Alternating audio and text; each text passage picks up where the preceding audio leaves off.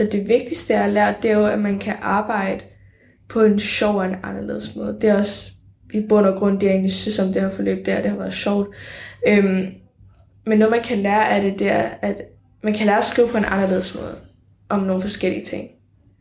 For eksempel, altså, man, når man tænker på spil, så tænker man jo ikke på dansk. Så det at koble dansk, men det er jo en sjov måde at gøre det på. Det vil jeg sige.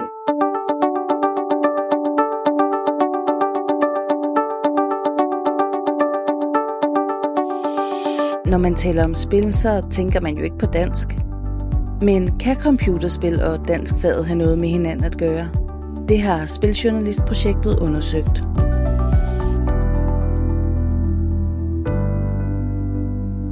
Spiljournalistprojektet det handler om at øh, undersøge, hvordan børn de kan blive engageret i forhold til at skrive og arbejde journalistik omkring spil og spilkultur. Det her er Torgel Hanghøj. Han er professor ved Aalborg Universitet og forsker i krydsfeltet mellem spil og læring. Vi kigger meget på, hvordan, hvordan børnene de positionerer sig, når de skriver, ud fra de erfaringer, de har med spil. Hvad er det for nogle øh, holdninger, de har? Hvordan, hvad er det for nogle genrer, de vil skrive i? Hvordan vil gerne øh, udtrykke sig journalistisk, når de skal forholde sig til spil som et emne i skolen? Og man kan godt tænke, at spil er et meget snævert emne at arbejde med i dansk fag. Men for børn er det faktisk en ret stor vifte af forskellige øh, underemner, øh, fordi de har forskellige erfaringer til spil, og de har også meget forskellige holdninger til, hvad spil er for noget. Nogle børn, de skriver øh, artikler, hvor de er meget kritiske omkring spil, hvor de er de måske lidt kopierer forældrenes holdning også til spil, altså man skal ikke spille for meget, det er usundt at spille, det er spild af tid og af liv, som børnene skriver. Andre, de øh, tager mere fat i deres yndlingsspil og skriver anmeldelser, for de roser spillet og, og begejstret fortæller om ny spilteknologi og virtual reality briller osv. Så, så det vi ser i projektet, det er, at børn de skriver en meget bred vifte af forskellige tekster, forskellige genrer. De skriver debatindlæg, de skriver features, de skriver reportager, de laver podcast, og øh, om alle mulige forskellige ting med spil. Man kan være med at besøge en spilcafé, det kan være, at de har været ude at se en e-sport turnering, det kan være, at de laver anmeldelse af deres favoritspil, det kan også være, at de skriver et kritisk indlæg om, hvordan kønsroller er i forhold til spil, og hvordan stereotyper er omkring køn i spil. Så det er meget, det er meget stor variation, både i genre og vinkler, og også deres holdninger, positivt og negativt omkring spil. Spiljournalistprojektet er øhm, startet egentlig som en idé, jeg har fået, og øh, så har jeg fået Nationalt Videnscenter for Læsning med på at øh, tænke et forskningsprojekt omkring det, og vi har sammen udviklet noget gratis øh, undervisningsmateriale til det, sammen med Clio, som ligger gratis på nettet. Og så har øh, vi fået en masse elever til at skrive tekster. Og så nogle af de tekster har øh, så valgt ud og fået lov til at bringe på en hjemmeside, som er sådan et offentligt magasin, der hedder spiljournalist.dk. Og hvorfor jeg har lavet det, det er fordi, jeg tænker, at øh, det er vigtigt, at når man arbejder i skolen, at man orienterer sig mod det, sådan noget børn har erfaring med uden for skolen, at man kan trække de erfaringer ind og forholde sig til dem i en faglig ramme, og det her tilfælde arbejdsjournalistisk, hvor de både skal være undersøgende og være kritiske, og være nysgerrige på et emne, som de har nogle erfaringer med, men hvor de også skal prøve at tænke i fremstilling og formidling ind i nogle journalistiske genrer, som jo er en vigtig del af dansk fad, og som de jo også skal kunne forholde sig til resten af deres liv. Så det er en måde at engagere elever ind i noget, som øh, de kan forholde sig til og har holdninger til, og som kan engagere den på nogle andre måder, end jeg arbejder dansk fagligt. Vi har lavet en forskningsartikel, hvor vi har undersøgt, øh, hvordan børnene de øh, skriver de her tekster, og vi har interviewet dem om deres tekster. Og det vi kan se, det er, at de oplever ret stort engagement omkring at arbejde journalistisk med spil. Altså de, de, øh, det er nogle forskellige ting, de lægger vægt på, som er spændende. Altså nogen synes det her med at undersøge noget, lave research på nettet, og gå ud og lave interviews, og forholde sig, arbejde journalistisk med et emne, altså det synes de er rigtig spændende. Andre, de synes, at det, at bare det, at det oplever en stor frihed til selv at vælge inden for det her emne, og selv at vinkle og finde sin egen måde at, at gøre det på. Det har været rigtig spændende, noget de ikke oplever så tit i dansk fag. Også nogle af eleverne, der siger, at øh, de tænkte ikke, man kunne slet ikke arbejde, at de kunne ikke forstå, at computerspil kunne være noget med at arbejde med dansk fag. At det var en, det ville ikke umiddelbart forbinde computerspil og dansk med hinanden. Så det har været en overraskelse for dem, at det kunne man faktisk sagtens gøre. Øh, så det har været nogle forskellige måder, det er blevet, øh, det er blevet engageret i. Men, men vi ser, vi har virkelig altså meget tydeligt set et stort engagement blandt eleverne, men på meget forskellige måder. Så det er et vigtigt fund projektet. Anne Arlet er lærer på Højby Skole på Fyn. Hun har arbejdet med spiljournalistprojektet af to omgange. Først i sin 7. klasse, og igen med samme klasse, da de gik i 9. Det vi rent praktisk gjorde, det var at snakke nogle journalistiske, øh, nogle, nogle forskellige former for, for øh, indslag, man kunne lave, ikke? eller eller tekster, man kunne lave, øh, journalistiske genre. Og så bagefter så øh, snakkede vi om, jamen, hvad kunne man egentlig, hvad kunne man proppe i de her tekster? Altså, hvad for nogle vinkler kunne man have på det? Og der var jo alt muligt forskelligt. Der var selvfølgelig en masse, der gerne ville lave anmeldelser af spil, og der var også nogen, der øh, gerne ville lave noget, noget mere kritisk journalistik, hvor at øh, de var ude og, og se, hvor mange spil der for eksempel var til piger. Øh, og om det måske kunne have noget med at gøre, at størstedelen af dem, der spiller, det er rent faktisk er drenge. Fordi der er så lille et udvalg til piger. Og det kom der noget ret godt ud af. Der var også nogen, der, øh, der havde øh, en kritisk vinkel i forhold til, at deres små brødre, de var smadret irriterende, når de spillede og sådan noget. Og så var der selvfølgelig de her drenge, der øh, var gode til at fortælle om, hvad der var godt ved at spille. Øh, Og hvorfor at at spil faktisk også var vigtigt, måske for vores udvikling og for vores sociale liv. Så der kom rigtig mange forskellige vinkler, og, og egentlig også øh, et, en vis opmærksomhed på sådan noget med modtager- og afsenderforhold, der var, der var ret fornuftigt. Og det var så i 7. klasse, de, de arbejdede med det første gang. Så arbejdede vi med det igen i 9. Og det var jo klart, at de havde prøvet det før, at der der var en, øh, der havde været en, sket en, en progression heldigvis, øh, i forhold til, at de, de vidste mere om det her med undersøgelsesfasen, altså researchfasen, og de var, de var meget mere øh, ops på, at, at spil, det handlede ikke bare om at skulle, eller spiljournalistik handlede ikke bare om at skulle anmelde et spil, eller at man skulle øh, kritisere øh, nogen for at spille meget, eller hvad det nu kunne være. Det, altså deres artikler blev mere nuanceret end i anden omgang. Noget af det, der i hvert fald overraskede mig, det var, at øh, pigerne egentlig var så positive, specielt anden omgang, vi skrev. Da vi, øh, da vi genbesøgte øh, forløbet i 9. klasse, der øh, var de meget mere forhippet på at skrive ikke bare nogle, nogle flotte, altså nogle gode tekster og velskrevne tekster, men faktisk også på at finde et emne, der måske var lige så godt, om ikke bedre, end det, de havde haft sidst. Fordi der havde vi jo givet feedback på, hvad, hvad har været, hvad har fungeret her, og hvad har fungeret rigtig dårligt. Ikke? Øh, så, så specielt pigerne var, havde opnået sådan en eller anden selvkritisk, hvad hedder det, selvkritik, og øh, det, øh, det klædte dem rigtig godt. Øh, og det smittede også af på drengene, som, som så også blev mere selvkritiske. Øh, så, så for deres skriftlige udvikling, der har det helt sikkert været super fedt at arbejde med. Øh, nogle af drengene har, været, har også været ret nuanceret i det, de har, øh, i det, de har afleveret, men det er nok primært pigerne, der har udfordret deres eget billede af, hvad, hvad spil øh, er, og, hvad, og udtømt emnet spil.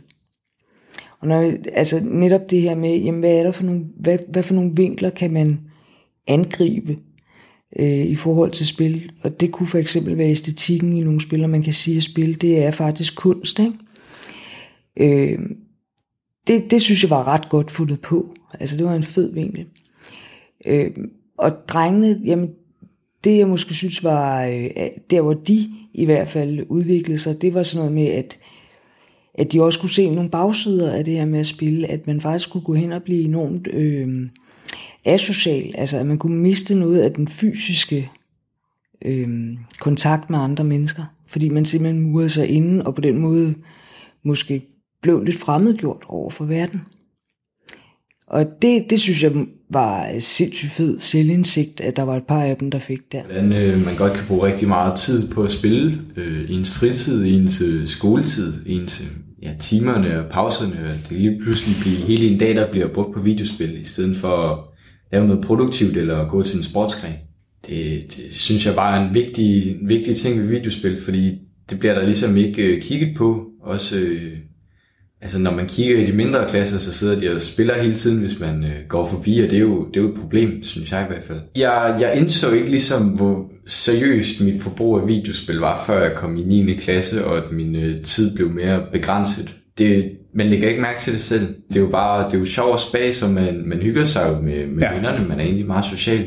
Men det er et stort problem, fordi man, man burde nå en masse andre ting, men det bliver optaget af videospil. Næsten alle mine øh, kammerater har enten prøvet at stoppe til en sportsgren, og så begynde at spille mere computer, eller hvad hedder det, enten stoppe med at tage timerne seriøst og bare sidde og spille computerspil.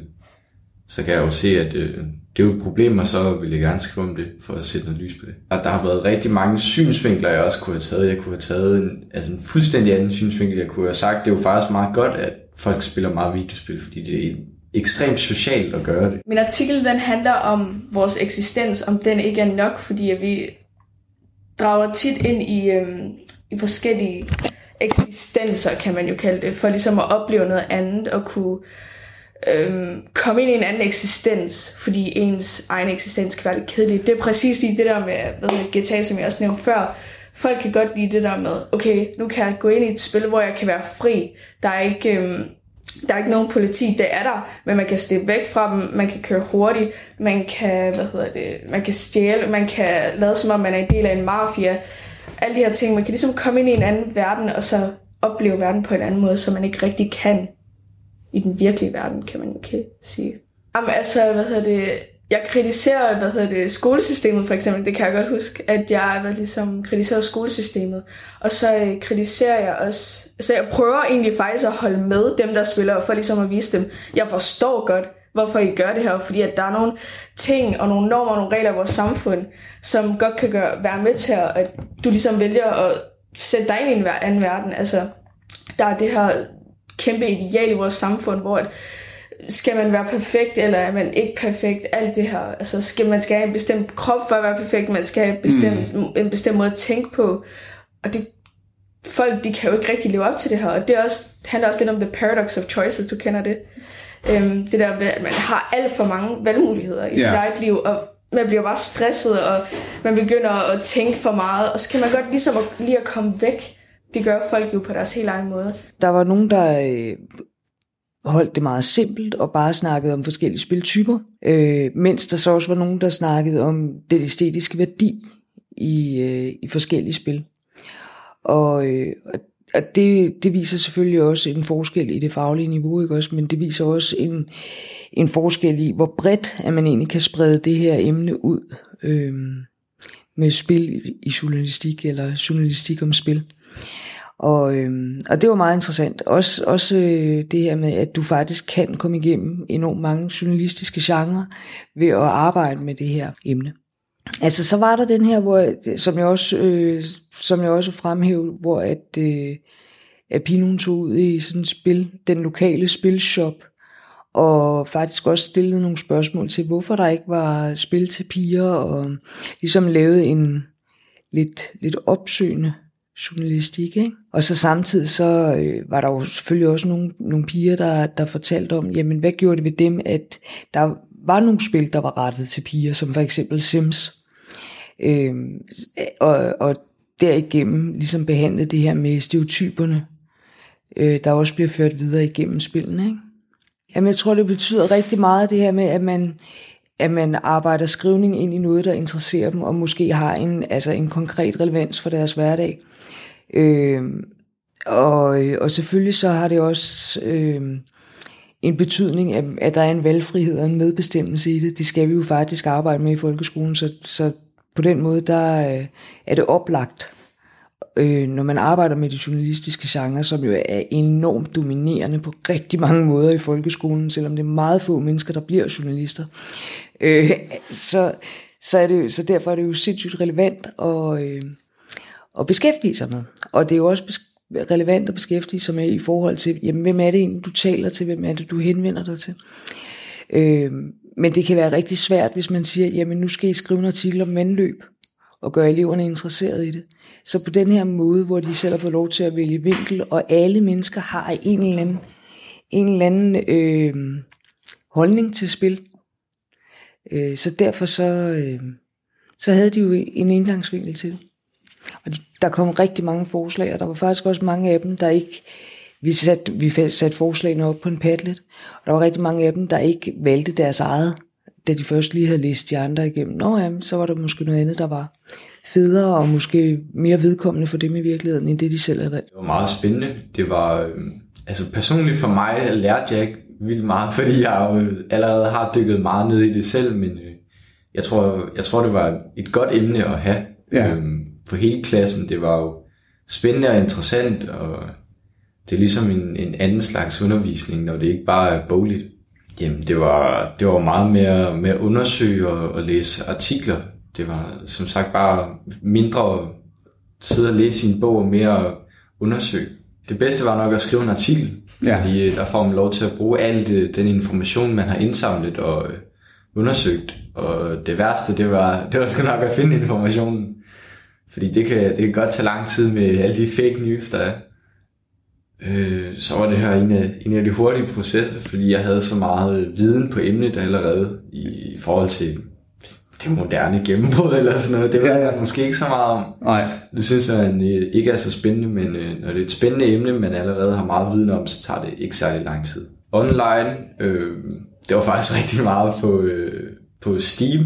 Ja, altså, øh, okay. folk, folk, der faktisk skriver kom, i communities, Ja, meget på Reddit. ja. Forældre, der skriver, og øh, forskere, der skriver derinde, og, og blogs og sådan noget.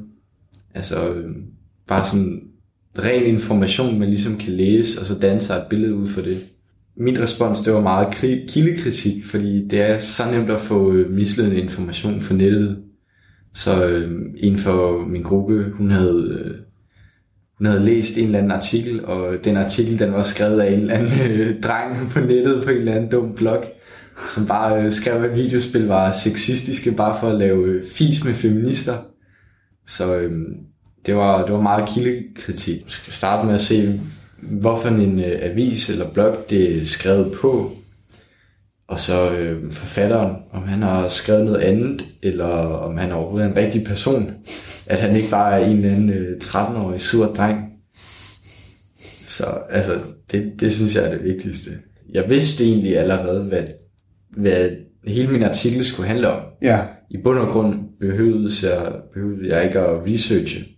Men øh, jeg valgte jo at gøre det alligevel. Og så, så fandt jeg ligesom ud af, hvor meget fake der egentlig lå derude. Altså når eleverne de arbejder med at lave journalistik og spil, så skal de jo øh, tage afsæt de erfaringer, de har, de holdninger, de har, men de skal også kunne lære at arbejde kritisk og reflekterende omkring det. Og det vil sige, at hvis de er meget halleluja omkring deres spil, så skal de jo kunne prøve at nuancere det og kunne lave en, en nuanceret anmeldelse for eksempel omkring det, og bruge nogle øh, fagbegreber måske omkring spil øh, til at beskrive det her spil, og vurdere det også. Øh, og omvendt, hvis de er meget negative og kritiske omkring hvad, vold i spil, eller hvad det nu er, så skal de jo kunne lære at nuancere og finde kilder og kunne begrunde deres holdninger til det, og, og, øh, og bringe forskellige vinkler ind på det.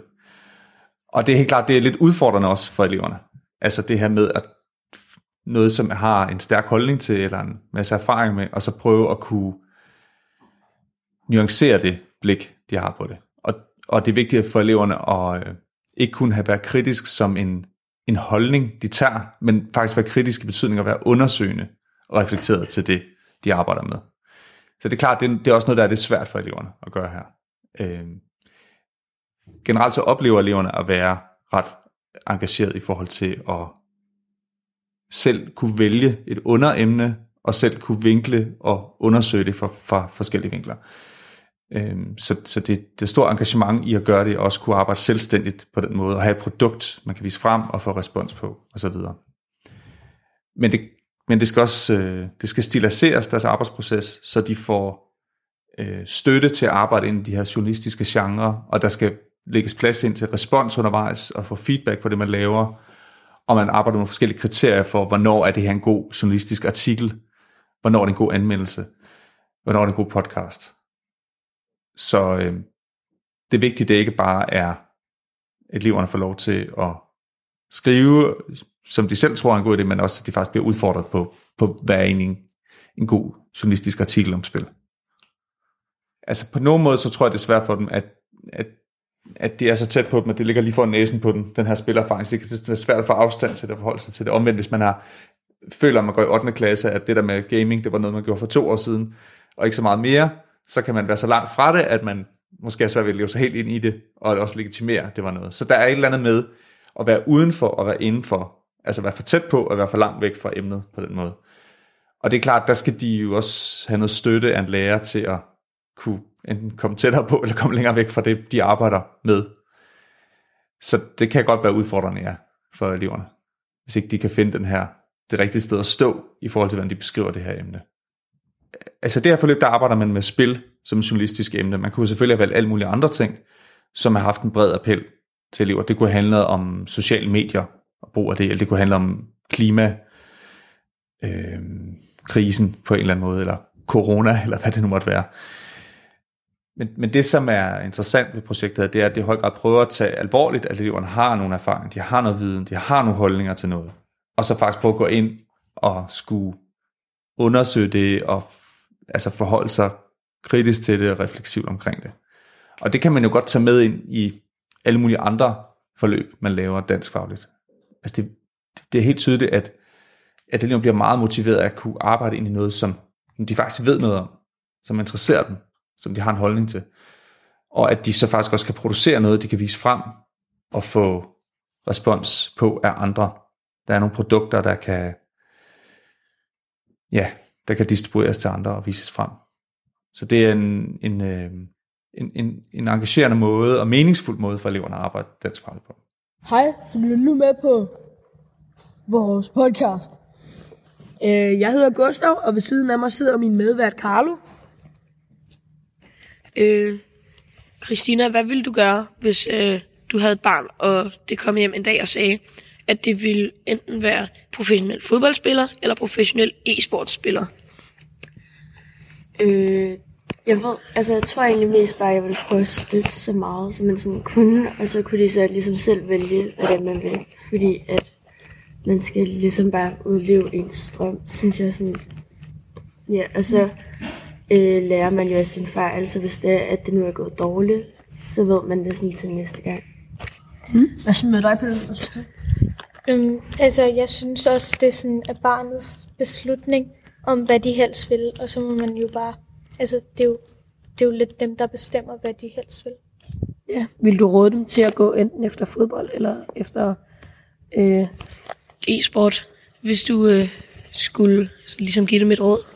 Øhm, altså, det er jo svært at blive professionel i begge ting, så altså, det er jo deres beslutning, så man må være stødt hele vejen. Ja. Hvis nu de sagde, at de gerne ville vælge e-sport, ville du så ikke være bange for, at de ville komme til at ikke at røre sig nok? Øhm, altså, de går jo også til sådan noget styrketræning, dem der spiller meget, så... Ja, ja okay. Nora, øh, vi vil lige høre, du synes jo, at e-sport det skulle være en sport. I, det kan kaldes en sport. Ja. Øh, hvad synes du, at der gør det til en sport, og hvad synes du, der ikke gør det til en sport? Jeg synes, det der gør det til en sport, det er, at man bruger taktikker øh, til at kommunikere, kommunikere med andre, som man spiller sammen med. Øh, og så synes jeg bare, at hvis man kan kalde skak en sport, så synes jeg også, man kan kalde e-sport en sport. Altså, mange vil sige, at det er skide svært at arbejde med spiljournalistik, og at det er svært at, at gå igennem sådan et forløb, hvis man som lærer ikke selv ved så meget om spil. Men selvom der er rigtig mange spil, og der er rigtig mange genrer, vi skal øh, til gode se, så, øh, og der er også mange holdninger til, øh, til spillene, og der er inden for, inden for det her forløb, der er der også en kæmpe stor valgfrihed. Men altså, det er ikke så super problematisk, når man først kommer i gang med forløbet, som det måske lige umiddelbart lyder.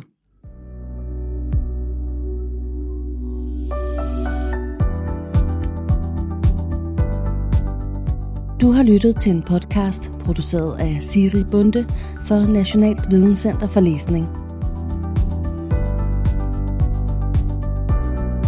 Du kan hente alle centrets podcasts på videnomlæsning.dk eller lyt til dem i din foretrukne podcast-app.